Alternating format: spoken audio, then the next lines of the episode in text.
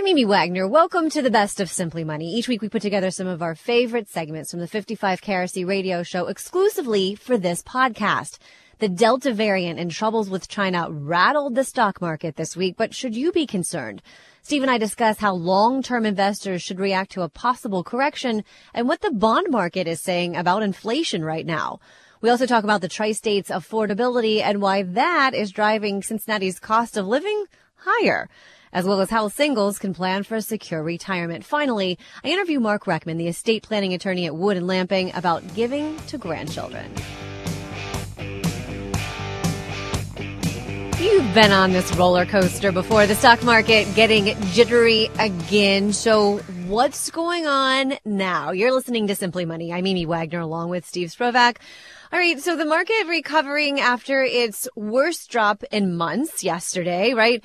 And, and, Wall Street is all over the place. Like there's some good things, some bad things. It's a very mixed bag. And depending on the day, hour, minute, Wall Street seems to be responding. The market seem to be responding oh, to very different things. This is why we don't time the market, Amy. Yes. It's it, it's amazing. Exhibit A. I mean, jittery is is the best word I I, I think we can use. Uh, I mean, when, when the market reaches new highs, everybody gets happy but a little bit nervous. You know, it's you know, it's not going to stay up here forever. It's got to come down. Well, it doesn't really have to come down. I started in the business in the early '80s, and I remember in my first year, um, I think the Dow was around 960, not 9,000, 960, and people were panicking. Oh, it's hitting a thousand. It can't stay up here. Well, it's kind of a funny story now, you know. Yeah. So yeah, we we've seen a heck of a run over the past 18 months in in the market people are are jittery, and the news about the the uh, Delta variant of COVID is getting everybody nervous. And you know, oh my goodness, no, this market can't keep up. The, the the economy can't keep up. We might go back at a lockdown, and you know, the panic sets in, and markets drop, and who knows what the next couple of days are going to bring? I sure don't, but you yeah. know that's that's the definition of a jittery market. It's it's nothing I'm worried about, but you know you got to watch it. So let's take a big collective breath right now, right?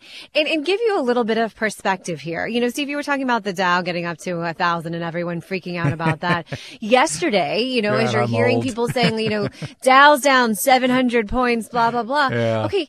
Let's look past the points, which Right. is what a lot of the financial media talks about because 700 points, well, It's that's scary as heck. Right. Yeah, yeah, yeah. But we were down like a percent and a half at Yeah. most. It's, you know, so when you look at the percentage versus the points, you get a little better perspective on the true impact this is having Yeah, on yeah. your 401k. Uh, that's good advice. Yeah, and and you, I'll tell you what, Amy, you want to get a little bit nervous. Okay, with the Dow around thirty-five thousand, a normal correction of ten to fifteen percent. Let's say fifteen percent of thirty-five thousand. That's a five thousand point drop. That's normal. Thanks. Yeah. You know, and in Right. the old days, it was like, oh, really it's a bad." hundred point drop. Oh my goodness, you know, that's a correction. No, now it's now it would take a fifteen. Uh, I'm sorry, a five thousand point drop i- in the Dow to be just a normal pullback.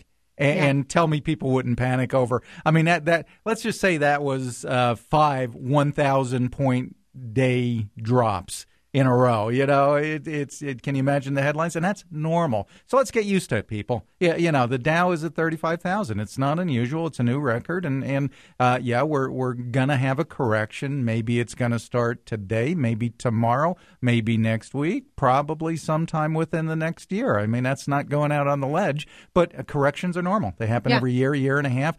Um, generally, you don't do anything because, as we can see through the last 24, 48 hours, trying to time this stuff, it's a losing proposition. Yeah. Call it jitters, call it volatility, whatever it is. If you've forgotten what this feels like, it is normal.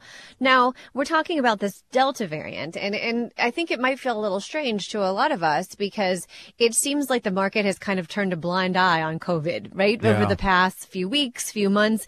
Since vaccinations kind of became widespread, the markets don't seem to be responding much to it. Well, this Delta variant does seem to be changing things up a bit. There's, I think, eight, nine states that are kind of walking back to, um, you know, mask restriction or, you know, mask mandates and other restrictions about being in public places with lots of people.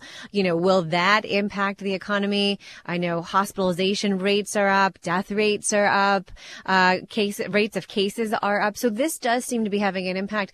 And, and, and you know, we know someone here, um, locally who's in the hospital right now, uh, you know, like in a pretty serious situation because of COVID.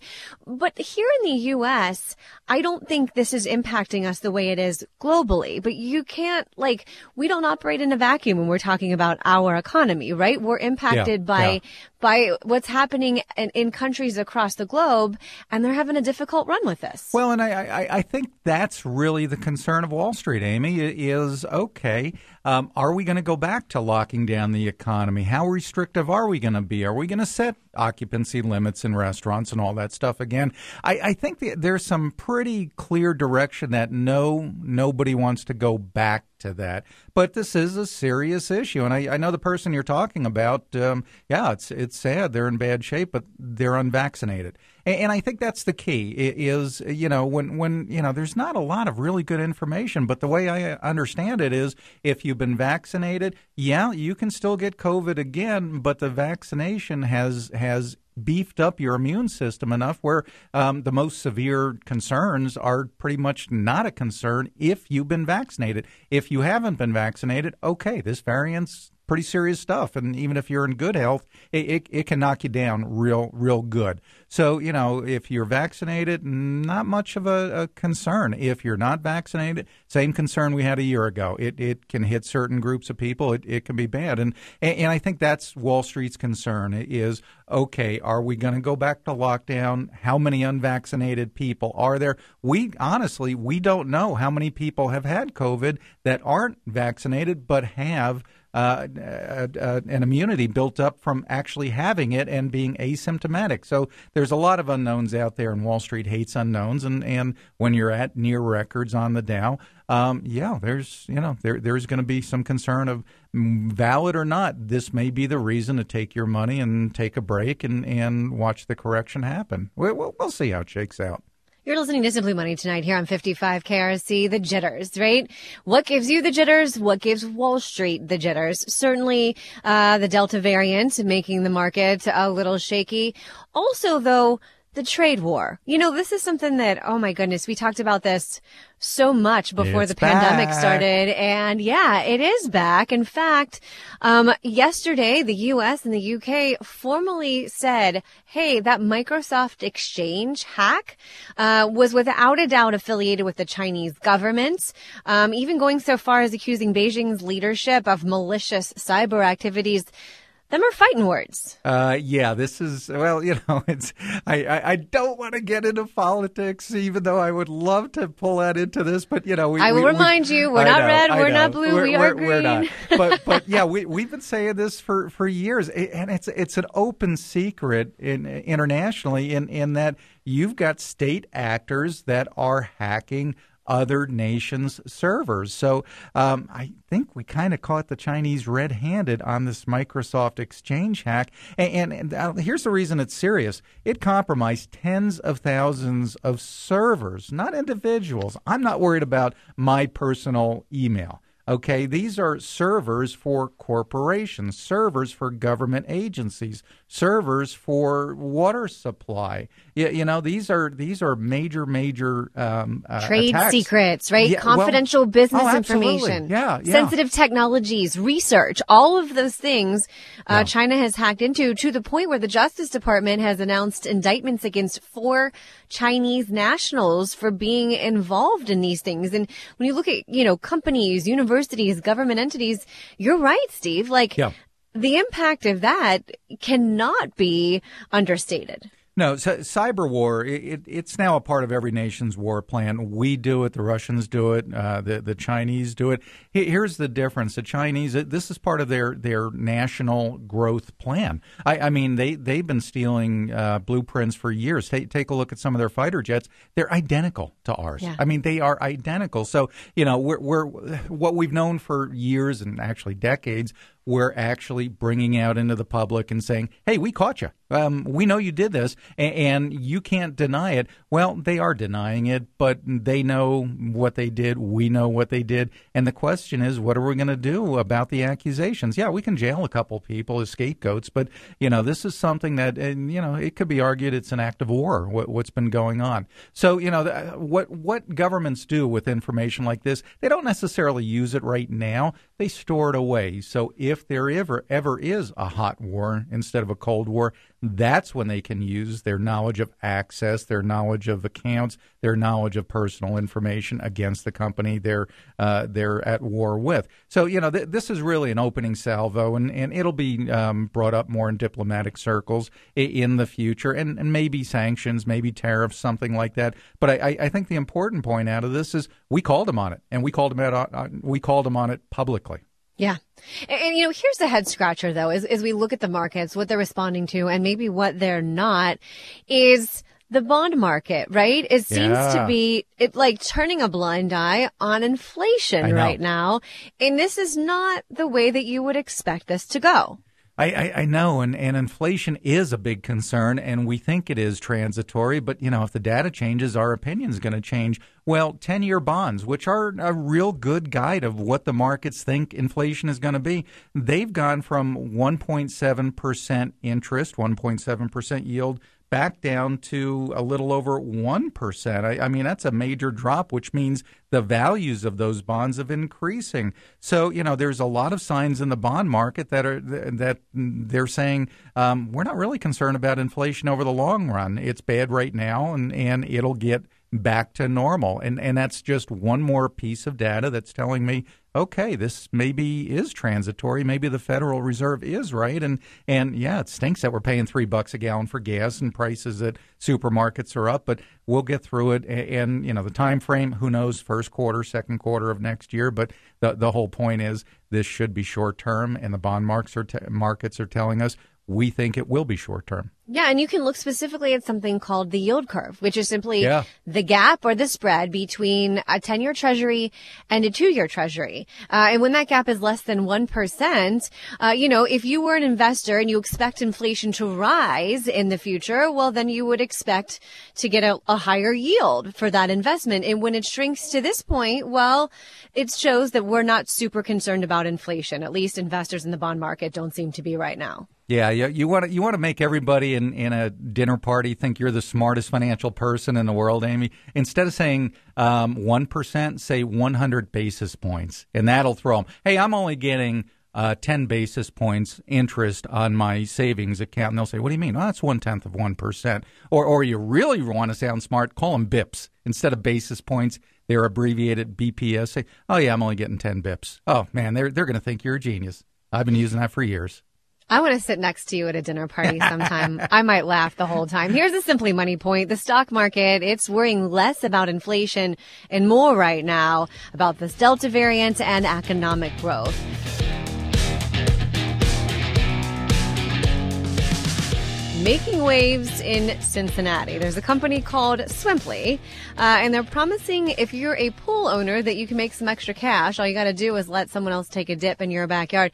I got to tell you, Spread, that this would have been my jam a few years ago. I grew up actually with a pool in my backyard. My parents thought it was really important that like all the kids kind of congregate oh, at their house so they could keep an eye oh, on boy. everyone. So we had the pool in the backyard. Yeah. And then I like grew up and was like, uh, move, you know, moved back to Cincinnati and was like, what do I do in the summer? Yeah, I need a pool. Yeah. And if there was a pool for rent down the street, I might have paid for it. well, we were we were the family that oh, you got any rich friends that have pools? So we we were the other guys. But no, it, it, it's kind of interesting because you know I had a boat years ago, and people say a boat is a hole in the water that you fill with money. Well, mm-hmm. a pool is kind of a hole in the ground that you fill with money. Yes. They're not cheap, and yes. somebody you know this Airbnb concept is spreading out to cars. I've talked about that. Now it's it's moved to to pools, and, and you know there is some serious cost to maintaining a pool. What what an idea! Rent yes. out your pool, fifty bucks an hour, thirty bucks an hour,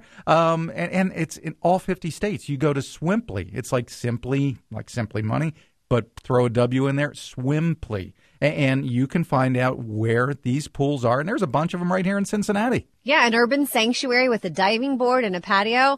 Costs you 30 bucks an hour in Cincinnati, or you can get it what they call a tropical paradise. It even has banana trees in the backyard. 45 bucks. That's in Montgomery. No kids allowed there. Um, and a saltwater dream in Crescent Springs is going to run you 60 bucks an hour. A lot of things to think through here. Like, you know, First of all, no peeing in the pool, obviously. you got to know that. But if it's your I'm pool in the backyard and you can't control that, like, but also people are going to want access to your bathrooms and maybe to your home. I know. Something to truly think about. But here's, here's a nugget for you. Just to think about if you, if you're thinking, maybe I will, maybe I won't. There's a guy in Colorado who during the pandemic decided to start doing this. He rented his pool 500 times last year. So obviously multiple times a day. And he made about 50 grand. I know.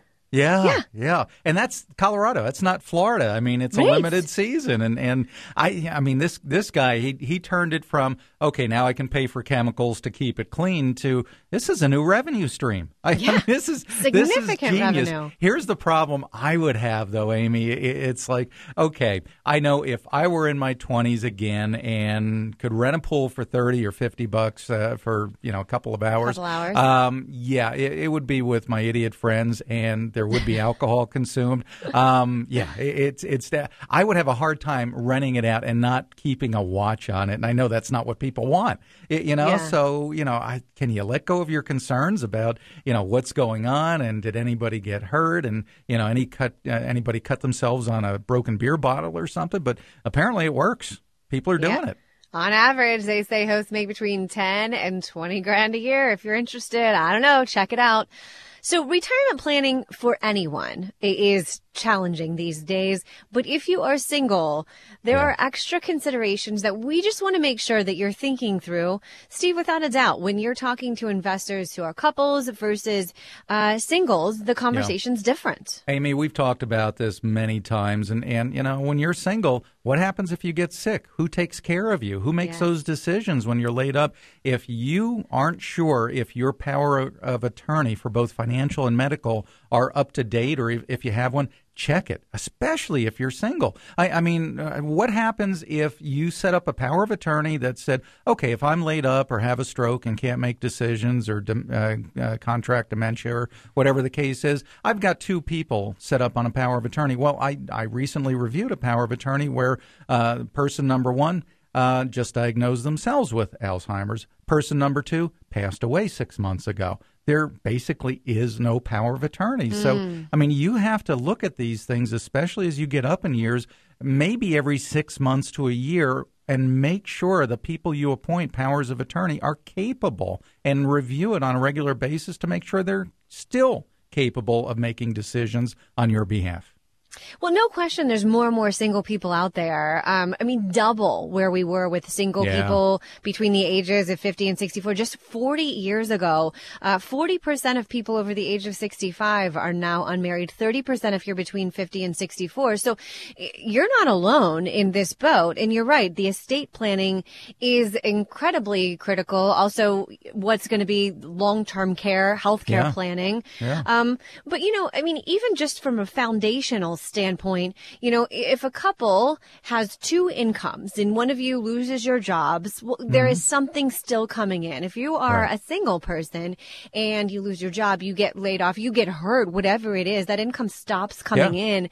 The emergency fund for you Yep. is. Uh, it's not even an option. And I would say, Steve, that for a single person, it needs to be a lot more robust Yeah. as yeah. far as how many months of expenses you can cover than if it, if it's a couple. Well, Amy, when there's nobody else to fall back on, the only one left is you. You, you Yeah. know, so yeah, make sure you know if you want to have three months' bills socked away in a you know zero interest earning bank account because you don't want to have a lot of money in zero interest. That might be okay if you're married, but you know if you're single, maybe double that. You, Yeah. you know, have a foundation. Make sure you're capable of getting through a rough patch. And, and it, it goes into things even like Social Security. I mean, yeah, you have fewer options to consider, but you have options to consider. Should you draw at 62? Wait till full retirement age? Do I want to go back to work? If I do, will I make more than I'm allowed to before full retirement age? These are things that you have to take really seriously because, you know, once you make a decision on Social Security, it's basically irrevocable. You're, you made the decision, you're stuck with it. So, yeah, let, let's take a hard look at every financial decision when you're single and make sure you've got the data to, to back up that decision. Here's a Simply Money point. Singles planning for retirement need to be even more mindful of your emergency fund and long term care plans.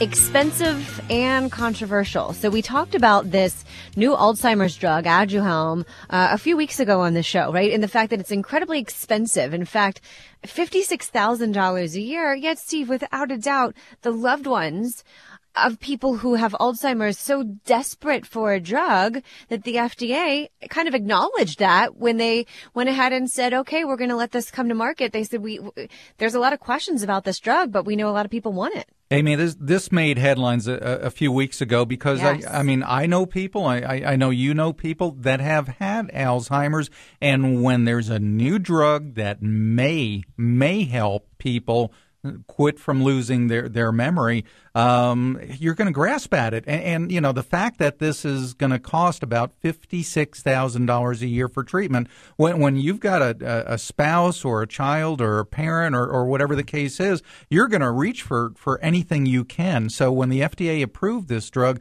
everybody was saying, and this was all over the news a few weeks ago, hey, we've got something real here. And, and finally we get a breakthrough. But, you know, maybe not so quick, unfortunately. I mean, these yeah. are we, have got a couple of major health, uh, hospitals. Cleveland Clinic is is well known. They're right up there with the Mayo Clinic, and yep. and they're saying, nope, we've looked at the same research, and we are not comfortable administering this drug. Yeah. So what they've said is, okay, listen, physicians at Cleveland Clinic, if you feel strongly about this, you can prescribe it, but it will not be administered here on our premises. They'll have to go elsewhere to get, get the drug, which is given intravenously. Mount Sinai, another one that's saying, hey, listen, uh, we're not going to give out this drug. And, and some experts have said, uh, listen, we think that this is going to help slow the cognitive decline, right? It, it's not going to reverse anything. It's Best not case scenario. Bring anything back. Yeah. Yes. But they've also said that there are studies that show that this drug, Aduhelm, could cause brain swelling or brain bleeding. Uh, and so I think it was important for us to talk about it because first of all, there is a money cost associated with this. Yeah. But, but I also have been in the situation myself, um, where a love, a loved one is being faced with, um, you know, hey, here's something that might work. The price tag on it is exorbitant, but I think there's so many people willing to try anything. So this one's going to continue to play out. It is, and and you know these are not hospitals that just you know uh, knee jerk reaction say, "Nah, I'll pass on this." I, I, mean, they want to use this. They you know they want to treat their patients in the best way possible. But when you're looking at, and, and this is what the research apparently has showed, when you're looking at well, it may not have any help. And by the way, brain bleeding and brain swelling are two not uncommon side effects. I mean, these are major side effects. This isn't nausea and possible vomiting. This is this could kill you and maybe not help you. You know, so uh, Mount Sinai they took it a step further. Amy, Mount Sinai uh, said that they are calling for a federal investigation into the relationship between the FDA and this drugs manufacturer Biogen. I mean, this is yeah. that's that's pretty serious. You know, in other words, why did you approve it? Did money exchange hands? I want that looked into before we're going to administer it to our patients. So, yeah, I, I, I would love to say, hey, we've got this miracle drug and it's helping uh, Alzheimer's patients, but um, at least at this point in time, uh, at two major hospitals are saying thanks, but no thanks. I think the, the negatives outweigh the positives until we learn more about it. I think we're going to continue to hear a lot more about these drugs, uh, this drug in the headlines over the next, you know, coming months. Renters could find a great deal during the pandemic if you had decent credit and you would live in a city. But that time has apparently passed. You know, Steve, it's so crazy because I know a lot of people who say, I'd put my house on the market because I want to take advantage of these, this crazy real yeah. estate market. But where do I go next? Yeah. And it yeah. used to be, well, you could rent something in the short term and save some money, but eh, not so anymore. Well, and, and, and it's, it's something you and I learned years ago. Cincinnati is a great place to live. I mean, I, I moved it, here. yeah. I moved here in '84, and I never had any intention of moving elsewhere if I, I could help it because we have so many. I I mean, the the, the quality of li- living that we have here, and then the price tag associated with it is one of the best combinations in the country, Amy. Yeah. And, and Yeah. other people are finally learning this. Well, yeah, Cincinnati listed as one of the hottest metro areas in the U.S. This was by Realtor.com. An average studio apartment, just over a thousand dollars. The one bedroom is eleven hundred, two bedroom, thirteen hundred locally. Uh, and you know what, Steve is crazy. Uh, you compare that to nationally, and the average median Yeah. rent is like sixteen hundred, so uh, significantly lower here. But I was in the car over the weekend and heard a commercial where they the commercial was directed at people who are moving here from out of town. Yeah. It was a jewelry commercial and they were saying, Hey, everyone else already knows about us, but if you're moving here from big cities, and they even said Lake New York, LA, if you're coming here from other places, and I was thinking, my goodness, like if there's companies out there that, that figure that they can capitalize on people who are doing this, there must be a significant number of people looking at coming to Cincinnati right now. Oh, could could you imagine living in New York, San Francisco, Chicago with a you know crazy, especially uh, West Coast, crazy high rents, and and now you can work remotely, and and Cincinnati has so much more going for it than it did ten years ago. Yeah. I was reading about a couple that just moved from Berkeley, right right right by San Francisco. 600 square foot apartment there. They now live in a 4,000 square foot house in Mason, and the mortgage, yeah, it's high, 2,200 bucks a month. It's just 80 bucks more than they were paying for that 600 square foot apartment. Can Yeah. you imagine going from 600 square? That's like going from an RV to a mansion. You know? Yes. It- yeah, it's, crazy. It's, it's crazy. So this is going to continue to play out. I think more and more people are going to continue to come this way. Uh, so you can expect to see that maybe in home prices and uh, rent prices as well. Here's the Simply Money point. Cincinnati is getting a little more expensive because more people are coming here for its affordability.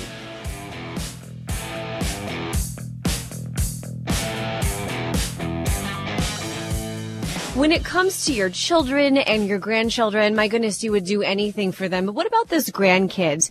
Do you leave them money in your will or trust? This could get complicated. It can get dicey. So joining us tonight to help us get to the bottom of it is Mark Reckman. He's our estate planning expert from the law firm of Wood and Lamping.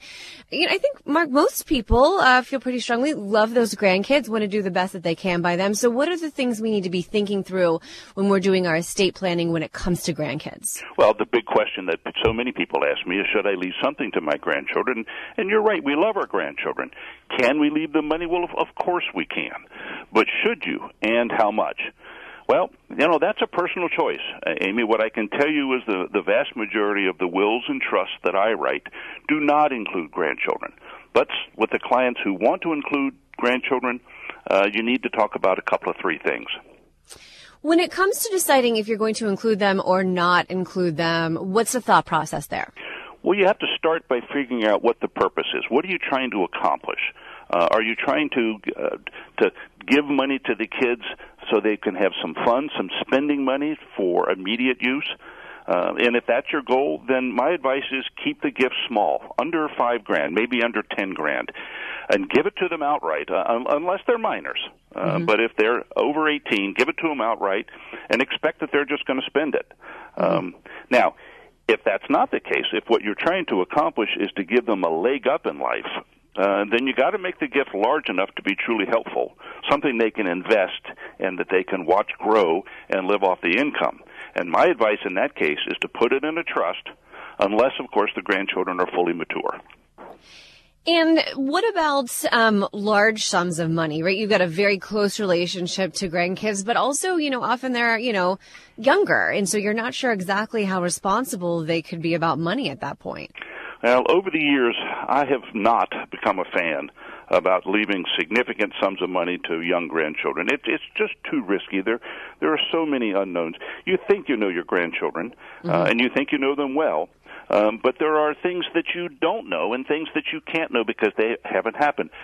Amy, I have seen cases uh, where children have developed mental illnesses uh, late in their youth. Oh, goodness, Um, yeah. I can think of a couple of stories. Uh, uh, I remember one child who was a year ahead of me in high school, and he was the the the, the uh, president of student council, captain of the swimming team. Uh, he was a, a, a scholastic scholar. Uh, went off to Yale. He was the, he was the the the golden boy, voted Yeah. most likely to succeed in that class. And sure enough, uh, his freshman year, in the fall of his freshman year, he had a mental illness crisis. I suspect it was schizoaffective disorder. By Christmas, uh, he dropped out of school and joined a religious cult. Um, by the Easter of the following year, he was off in Mexico. All of his all of his college money he'd given to the religious cult. We didn't see that guy for ten years before he resurfaced, um, and he was dead by the time he was thirty-five. Not, you know, and if those grandparents, right, had said, look at him in high school, he's going to Yale, he's got, you know, he's going to do great things, we can trust him. Yeah, to your point, you never know. Uh, okay, so what are the other things thinking through, um, that grandparents need to think about, about grandchildren and, and their wills? Well, if you want the money to be used for a specific purpose, my advice is to try to be practical. Uh, if you leave ten thousand dollars uh, to a kid to be used for college, you're going to create a nightmare. The probate court's going to require accounting of that money, and potentially for years. That process is cumbersome. It's expensive. Furthermore, ten thousand dollars is not enough money to justify all that trouble. Shoot, even the state college tuitions at this point are ten, twelve thousand dollars a year, and that doesn't include room and board. So if you're going to do something like that, then then put the money into a 529 plan. Make the gift large enough that it will be meaningful. It's a lot easier to do. Plus, I would suggest that you consider using a trust, or better yet, just give it to the parents and let them dole it out. What about, Mark, people who come in and they love their grandkids, they want to give them something, they're doing estate planning, but is there ever a consideration for, I could give this money, I could leave it when I'm gone, but I'd also like to see them enjoy it and spend it now? Sure, and and that's just fine, Amy. And what I tell those people is keep it small. Give them five thousand dollars a piece. Expect them to go out and spend it on a used boat. I don't know what they would spend it on, but but l- keep it small so that they don't do something stupid, and be sure that you don't enable somebody who has who um, addictive tendencies. Uh, you know, you have to be careful about uh, giving money to somebody who might use that money in a way that's harmful to themselves. You're listening to Simply Money tonight here on 55 KRC as we are joined by our estate planning expert, Mark Reckman, talking through, do you leave grandkids money? Uh, you know, and it looks like it shouldn't be a large sum of money. Mark, what about the people who decide, okay, I'm not going to leave it to the grandkids, but I'm going to leave it to my children, hoping that that gets to the grandkids in some way? Is there any way that you can direct that money in somehow? Certainly, you can. You, you can just tell your children uh, what you want, and of course, it depends on the family. You know, I've worked with families where the grandparents are solid, the kids eh, not so much, and the grandkids are solid. It sort of Yeah. skips a generation, and that's a whole different situation. If you've got reliable grandchildren, if they're through that trouble, you what I call the trouble spots, that 20 to 25 year range where I've seen many, many cases of, of schizophrenia and bipolar conditions that are completely hidden until the age of 18 or 20. If they're through that trouble period, then don't hesitate to leave it to the kids, uh, to the grandkids, I mean. Um, but you have to make that judgment based on the strength of your children and what they can be told to do. If you want to be real specific, a living trust is the way to do that. You put the terms right on the trust. This money is to be used for a wedding. This money is to be used for college. This money is to be used to start a small business or buy a home. These are things you can put right into a trust agreement. And as you're thinking about grandkids, obviously you're picturing the faces of the grandkids that are right in front of you. But what if, as you're making these decisions about these specific two or four grandchildren, you pass away and then more are born after you're gone? Are they just kind of left out of the equation? They are, and this is a classic scenario. And I, I had this conversation with my own mother uh, a few years before she died. She had uh, five great grandchildren, and she said to me, she said, "I want to give money to, I want to put money in a in a college account for my great grandchildren." And and the problem was that her grandchildren at that point were in the prime of their childbearing years, and I discouraged her from doing it. And as it turned out, my mother passed away three years ago. She's had three great grandchildren born since she died. Had she started putting money in account for those who were around when she was around, she would have missed half of her grandkids. It's it's not a practical solution. You know, I think there's just so many things to think through. You know, as we, we started down this road talking about do you put grandkids into your will or not, I wasn't even thinking about the fact that maybe there would be some that could be born later. And that's why I think working with someone who can help you think through all the things that maybe you haven't considered is a great tool in estate planning. Well, it's all the experience that we have in, in, in, our field is we've seen it work, we've seen when it doesn't work. Great insights tonight, as always, from estate planning expert Mark Reckman from the law firm of Wood and Lamping. You've been listening to Simply Money tonight here on 55 KRC, the talk station. You've been listening to the best of Simply Money. Now, if you could do us a favor, send the show to a friend if you think they may benefit from it as well. At Allworth Financial, we help you retire better.